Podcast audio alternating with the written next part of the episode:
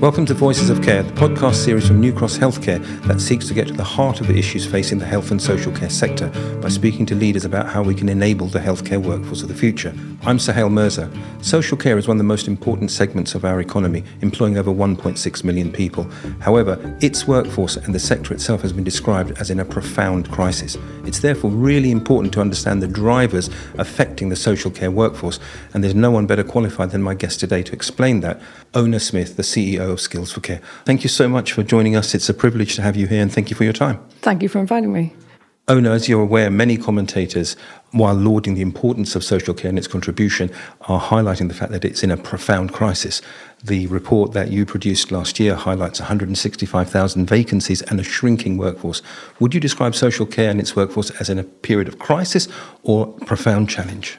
We know that social care is a fundamental part of our community infrastructure and it's a fundamental part of all of our lives. And I think up until now that hasn't really been appreciated or understood. It supports people every single day to live the lives that they choose. We have a massive opportunity, I think, to position social care in the way that it needs to be positioned. But at the minute, looking at workforce, we don't have enough people working in social care today. So 165,000 vacancies uh, every day today, our report talked about up until March last year, we're going to need significantly more in the future. Uh, and we've got a uh, turnover rate that's much too high. And so, if we really want to make sure that social care is uh, in the best place that it possibly can be for all of our benefits, uh, then we need to be making sure that we have the workforce in the numbers that we need uh, with the skills and values and behaviours that we need. And that has to be the, the focus, uh, or people who draw on care and support just will not be able to live the lives that they choose. And the turnover rate's interesting. The report talked around the starter rate falling, um, the uh, rate in terms of turnover around at 29%. I know there's not a single factor pay, terms and conditions, training. Can you sort of reveal a little bit more about what the report highlighted in terms of these uh, various factors that affect this workforce shrinkage and the high turnover? So, our report gathers data from about 650,000 individuals working in social care, so about half of the workforce. And we've been gathering that information for the last uh, decade. And so that allows us to see the trends in things like turnover and vacancy rates. And we've had incredibly high turnover in social care for many, many years. But we know that while about 29% of people will leave in year, two thirds of those are moving around the sector. So they still remain in social care. Uh, and that's really important for us to know think about because while they still remain in social care, there's a there's a cost associated uh, with that. But for the first time since we've been gathering that information, we saw the workforce shrink last year. So while demand is growing, we're going to need more people. We actually had a three percent reduction in the total number of people working in social care, and that would be a worrying trend if we saw that uh, continue. We also saw a similar level of turnover, but a much lower level of new starters. So a seven percent reduction in new people starting. And that gives us a sense then, if we really want to focus on this in the future, where we need to be putting our attention. So we, we need to make sure that we've got enough people starting in social care. But I always call it the leaky bucket effect. There's no point in doing that if we continue to lose the number of people that we that we lose. And we know from our data uh, and from our predictive analysis what are the key things that we need to do to keep people. And I can talk about that at some stage if that's if that's helpful. We have a really good sense of what we need to do, and so we need to focus on both of those areas areas, getting new people in and keeping them. Just uh, turning the dial a little bit in looking at an international perspective, um, I know that you've attended a number of conferences internationally looking at this uh, phenomena, and recruitment and retention in social care uh, is not a challenge which is unique uh, to the British uh, economy. Uh, it's a it's a global issue. Yeah, uh, if you look across all of the OECD countries, every single country is having this conversation. How do we get more people working in social care? How do we keep them? How do we think about new roles that are needed? How do we work across health and social care? Other countries have been trying different things over the last number of years, and they're starting to show success. Uh, so countries like Norway, Japan, Denmark are, are trying some some really interesting things, and they we are seeing some of the um, some of the statistics then shift for them. But everybody or many countries are dealing with the fact that we're going to need more people working in social care because people are living longer, but not necessarily living healthier. So we're certainly not unique in that. Now, as you said, it's a number of factors. I'm going to just briefly talk about pay because obviously we, the report highlighted a reduction in real terms, uh, 1.5%, uh, in contradistinction to increases in real terms for the previous decade. So that remains a big lever in terms of the broader need for the sector to be properly funded it's an issue about base pay, absolutely. There's also a real issue with differentials. So if you work in social care for over five years, you might work in social care for 25 years, and you will be paid on average seven pence more than somebody who's walked into a role that day. And so we really have to think about how we're rewarding people as they gather and develop their experience. We know that pay has an impact on turnover, and we know that it'll have an impact in terms of who comes into social care. The biggest factor influencing whether people come into social care or not is the local labour market. And so the more and more that we can do to break the sensitivities between social care and the local labour market, the better. That might mean pay, often means pay. Uh, it often means uh, focusing on the terms and conditions. What are the things that social care can do that other sectors can't? That's flexibility uh, we can offer, but also the real value of the role. Uh, so even though social care is very low paid, people stay in social care longer than they stay in other low paid roles. And why is that? Well, it's because they find the role really satisfying satisfying. And so there are things that we can do to differentiate ourselves from other sectors. But in the long term, in terms of our, uh, when we think about our workforce strategy, we have to look at value and we have to look at pay. And that bigger picture, uh, if we can now just turn to the social care sector from a wider lens, it employs over 1.6 million people, plays a huge part, massive contribution uh, to the economy. It's now in the press, but it's long been associated with what people perceive to be low value, low skilled, and yet we're moving into an environment where more complex care is delivered within the social care context. Can you can you give us a bit of a big picture in terms of this contribution social care makes and the workforce makes to the wider economy and indeed society? So, social care adds about 51 billion to the English economy every year. And that's not the narrative that we hear. We hear that social care is a net drain on society and a net drain on the economy. And that's certainly not the case. And the reason that becomes even more important is that social care isn't focused on uh, one particular region of England. It is in every single street and every single community. And so it's adding to the economy in every single street and every single community. And that's incredibly important as we think both about the economic impact, but also the community impact. Because because we know if you look at the uh, the states, they're talking about social care as part of community infrastructure, and that's how we need to be talking and thinking about social care. We also need to. Uh, talk more about the strengths of social care Sometimes we can hear in the press, particularly, a narrative that social care, uh, you know, this bed blocking, and that uh, social care is only seen as successful through the lens of health. And actually, social care is a lot to teach as well as a lot to learn. And uh, we need to talk much more about what what does social care do in terms of people's lives, in terms of prevention, personalisation, and what can we support other sectors to think about that we do really, really well. And and these are highly skilled roles. You know, social care staff are doing things that district nurses used to do 10 years ago. And that's because people's lives and people's needs are getting much more complex. And we have much higher expectations of our social care staff than people value or recognise. And I think the picture you've painted there is one of transformation in terms of the clinical delivery of services. And it's fundamentally about uh, giving social care the parity of esteem with the NHS because we often hear the narrative, well, actually, without social care, the NHS can't function, but we need to look at social care alone. Uh, are we seeing that advocacy? Are you beginning to see that? I know that you, of course, have your own vision for a just and fair society. Are we seeing some uh, indication from the government and policymakers that is beginning to recognise that? We've had a white paper, of course, not that long ago. I think we are seeing, uh, uh, coming out of the pandemic, uh, much more of an appreciation of what social care is, what its role is, what it can do. Uh, I, I think we need much more of that. Uh, I think social care needs to be seen as not just an, a, an, an escape valve or a, uh, for, for, for the NHS. It needs to be seen in terms of the strengths that it offers and what it does um, and what value we add. and, I, and I don't think we're there yet. I still don't think the public really understand what we mean when we mm. talk about social care. I certainly don't think they understand fully the support that social care provides to working age adults. I think providing support to older people is probably better understood. People with a learning disability, uh, young adults uh, with, with physical disabilities or mental health issues, I don't think social care is really understood uh, in, in terms of the, the breadth and the diversity of things that it, that it does. And I don't think it's valued valued uh, in, in the same way in the public consciousness.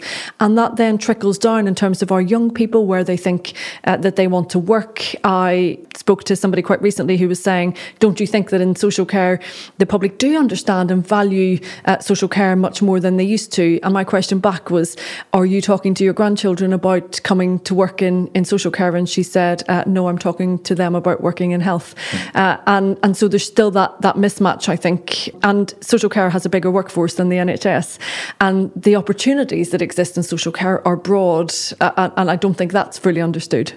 No, absolutely, and, and, quite a lot of work to do there. I want to broaden the discussion to one of your strategic objectives is supporting the uh, capacity and capability of the social care workforce.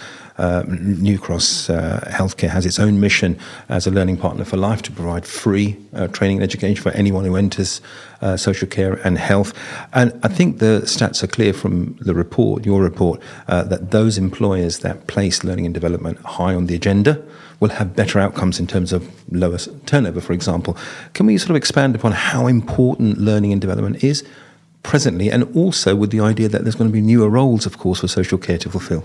So we know that learning and development is important in, in and of itself, so that we have staff with the right skills and the right knowledge and the confidence. But we also know that it has a huge impact on whether people stay in, in an organisation. So if you train somebody, they stay. The more you train them, the more likely they are to stay. So if somebody has one incidence of training, uh, they have reduced turnover. If they have more than 30 incidents, there's 10% lower turnover. And so that really gives us a sense sense of what where it is that we need to be focusing on when we're thinking about retention, particularly.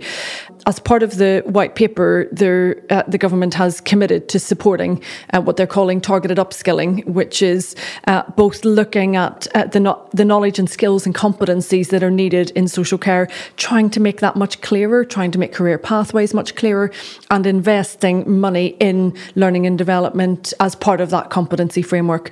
And that's going to be a really important part of the infrastructure that we need for the future. And a lot of other countries, particularly OECD countries, already have that in place, a really clear career career pathway and development um, and investment in that in that development. And that really has to be part of the future because uh, skills are changing, roles are changing, the complexity, the interaction between health and social care is changing, but also our expectations as citizens are, are changing and our expectations on social care are changing. And we've got to be ready and agile enough to be building those skills that we need for the future. Absolutely, and you've produced a document relatively recently with, uh, in conjunction with Health Education England, about the importance of workforce collaboration, and part of that will, of course, be digital enablement for the workforce. Yes, absolutely. We know that there's a, a, a, huge amount of reform in the digital space, digital care pathways, um, and a, a, real desire to digitise more of social care. But we also know that uh, social care is so uh, relational and so people based. And so we need to make sure that the people that are working in social care have the skills, but also, really importantly, the confidence to be able to use those tools. You know, we've all been through digital projects that uh, have the, the absolute best of technology and the best tools, but the workforce don't feel confident enough to use them. And so we're doing a lot of work uh, with the Department for Health and Social Care, digital social care, other partners, uh, looking at how we are supporting the digitisation of, of, social care through the, the workforce, how we're um, supporting skills, how we're championing the social care uh, digital development, but also really importantly, how we're building digital leaders in mm social care, because making decisions around where to invest in digital and having that, that confidence can be quite um, intimidating if you if you haven't done it before. And so uh, the, I think that's going to be have to be a continued area of, of focus if we're hoping to, um, to to move to a different place in terms of our digital enablement. That's a vision for the future. Staying in the present at the moment, um, the uh, LGA and the Association of Directors of Adult Social Services and Skills for Care, um, at the time of the white paper, shared a vision about what social care workforce should look like. It talked about the importance of well-being and diversity. Now, I know this is a strategic objective that you have. Uh, social care workforce, I think, is 82% female. There's uh, almost a quarter, 23% from BAME background. So, just touching on both those aspects, well-being and diversity, they are fundamental to allowing the current workforce to flourish. Absolutely, and it's uh, one of our strategic priorities, as you say, is culture um, and well-being and inclusion, and that came from the consultation that we did as part of our strategy. It came back. So so clearly. It's also represented in our data that one of the biggest indicators in terms of whether people come into the workforce and whether they stay isn't what the organisation is, it's what it does and how it does it. So that's about culture, uh, it's about um, autonomy of decision making, it's about valuing people, it's often about saying thank you. And so uh, thinking about what an organisation can do to make sure that people are really feeling valued and developed is, is incredibly important. And then if we look at the demographics in, in social care, 82% of the workforce are, are female, as, as you say, um, if we really want to be increasing capacity in social care, we have limited options. Uh, we can keep attracting the same demographic as we have now, and that's wonderful, but we don't have enough of them. So that's often older women, people with caring responsibilities previously, people with a health and social care qualification. We can try to attract new demographics, like men, um, or younger people who we can attract but we don't often keep. Um, we can recruit from abroad, or we can radically change terms and conditions. And the reality is, we're going to have to probably do a combination of some of those. Um, but thinking about the, the makeup of roles in social care, who we're getting into those roles, and how we increase capacity is going to be even more important in, in the future. And there's some really interesting things happening internationally uh, in terms of that, um, particularly in Norway, where they've got a programme uh, specifically focused on recruiting more men. Um, and then when we look at the ethnic diversity of our workforce, We've got a really diverse workforce. Uh, so almost a quarter um, from black, Asian, or minority ethnic backgrounds, but that doesn't translate into leadership roles. Mm. And so we are doing quite a lot of work uh, in that space. So support our moving up program supports um, minority ethnic um, members of the workforce who want to progress, and it's a it's quite an intense development uh, program. But we are also we've also just finished the pilot on the workforce race equality standards in social care with 18 local authorities. And you probably know that that's the, the RES is um, available in, in health and gives really rich data to help um, trusts think about where they need to improve. Um, and we need something similar in social care because part of the issue is we don't have visibility of the experience of our diverse workforce. Uh, and in order to be able to make sure that people are welcome, they're getting the, commo- the, the promotion, they're getting the development that they, that they want, we need that transparency of data. And that, I guess, also uh, allows you to understand the lived experience of the people receiving social care and also to draw on all the uh, varied elements of our society and the background to attract them to the very sector that we're promoting. Well, I, my dream is that social care is known as the most inclusive place to work uh, and, and, sector to work in, and the absolute best place to work. Uh, and, and, I think we we have that in us. You know, we already have um, a, a, an extremely diverse sector, and, and and I think the next focus has to be on the experience of, of people working in social care, and then we need to have that as a badge. We are the most inclusive um, place to work. Come and work for us, and, and I just think that could be so powerful. Uh, it's a breathtaking vision, and I guess part of that now and in the future is the, the, the ground upon which this is going to bear fruit. In other words, the importance of a compassionate culture and compassionate leadership. I know that's something that you're very passionate about in terms of discussing and promoting. Yes, absolutely. We, uh, one of our partners or uh, subsidiaries is Affina Organisational Development, um, and they work quite closely with, and we work quite closely with Michael West, who has written a fantastic book uh, on compassionate leadership, and he works in health and social care, and all of the evidence and all of the research suggests that uh, compassionate leadership is how we um, keep and develop people, how we make sure that we're delivering really good um, services and really good support, and we are doing a a, an internal um, program at the minute on compassionate leadership within Skills for Care for all of our managers, um, and we offer that program externally as well. And it's often seen as a, a bit fluffy. Mm-hmm. Uh, it's you know compassionate, or it's, it's everybody being nice to each other. It's a really really brave way to lead. It means having honest conversations, having them early. Uh, it means really trying to um, empathise, um, but also, and this is a bit that I don't think we're always good at in social care. It's thinking about self compassion uh, and thinking about yourself. And we know that leadership in social care, particularly with our registered managers, that is the key to whether we provide really good services to whether people come into social care and whether they stay. And our managers are often tell us that they are so busy um, that they don't get to focus on, on self compassion and focus on themselves. And I think we've got to talk more about how we support managers to, to do that. I think Professor West's work has been seminal for the whole of the sector, as you say. And I guess it also allows that sense of compassion for self, but also allows us to see the world through the eyes of the people who are living that every day. So it, it's, it's a wonderful uh, vision. I, I want to finally wrap up by looking at the, a bigger picture into the future. We have a workforce in social care, I think, according to report, average age of around 45. Nearly 3 in 10, 28% are aged 55 or over. And all the stats are showing that we're going to need 480,000 more workers in social care in about the next 10 years or so, 2035. We're going to lose quite a few people, likely, because of the aging population uh, of, the, of the workforce. How important is it going to be to really advocate and move forward in terms of promoting the sector in having enough people coming to work for us? And the importance of workforce planning and a strategy. We've heard a lot about that for the NHS, less for social care. So we're expecting the NHS workforce strategy in the next few weeks. Um, we've been told that's going to come in the springtime. We need the same for social care. We need a, a, social care workforce strategy which sets out the choices that we're going to, to make because we do have choices, e- even the four choices around how we get more people in. And so it's really important that we have those uh, that national conversation, those those national choices that are made, and that that is then translated into into workforce planning, regular workforce planning we know that at a system level, the ICBs are responsible for workforce planning across health and social care. Uh, and so that will be really helpful to see that at a system level. But whereas in health, they're going to have those national priorities coming from the NHS workforce plan, they won't have the equivalent um, from social care. And I think that's going to be even more important. We don't have enough people now. We're going to need even more people in the future. And we're going to need different skills.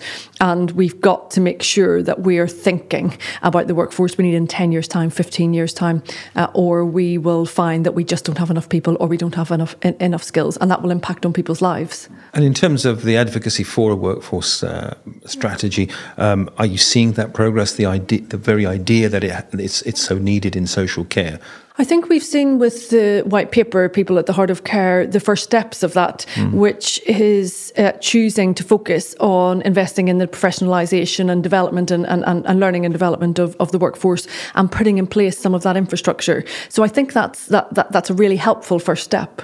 And in terms of the idea that we will see proper funding, a proper environment, I want to touch finally on the vision and um, hope, I guess, of integrated care systems they do offer a system level approach to workforce, cutting across boundaries, health and social care. Are you beginning to see the uh, nascent collaboration across those silos? Because they have been silos for so long.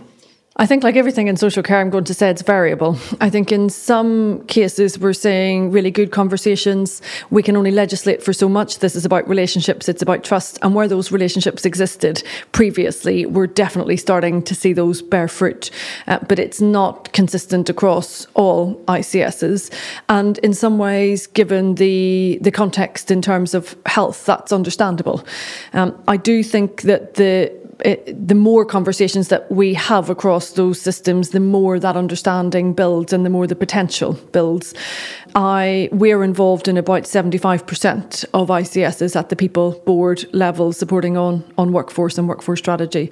Uh, and I think it's it's it's quite early days, um, but I'm I'm really hopeful and we definitely are seeing some of those green shoots in some in some systems. Well, on that hopeful note, uh, I'd like to thank you, Oonagh Smyth, for your time and for your wisdom. Thank you. If you've enjoyed this episode of Voices of Care, please like, follow, or subscribe wherever you receive your podcasts. And if you want to find out more about what we are doing to enable the healthcare workforce of the future, please visit newcrosshealthcare.com forward slash voices of care. In the meantime, I'm Suhail Mirza. Thank you and goodbye.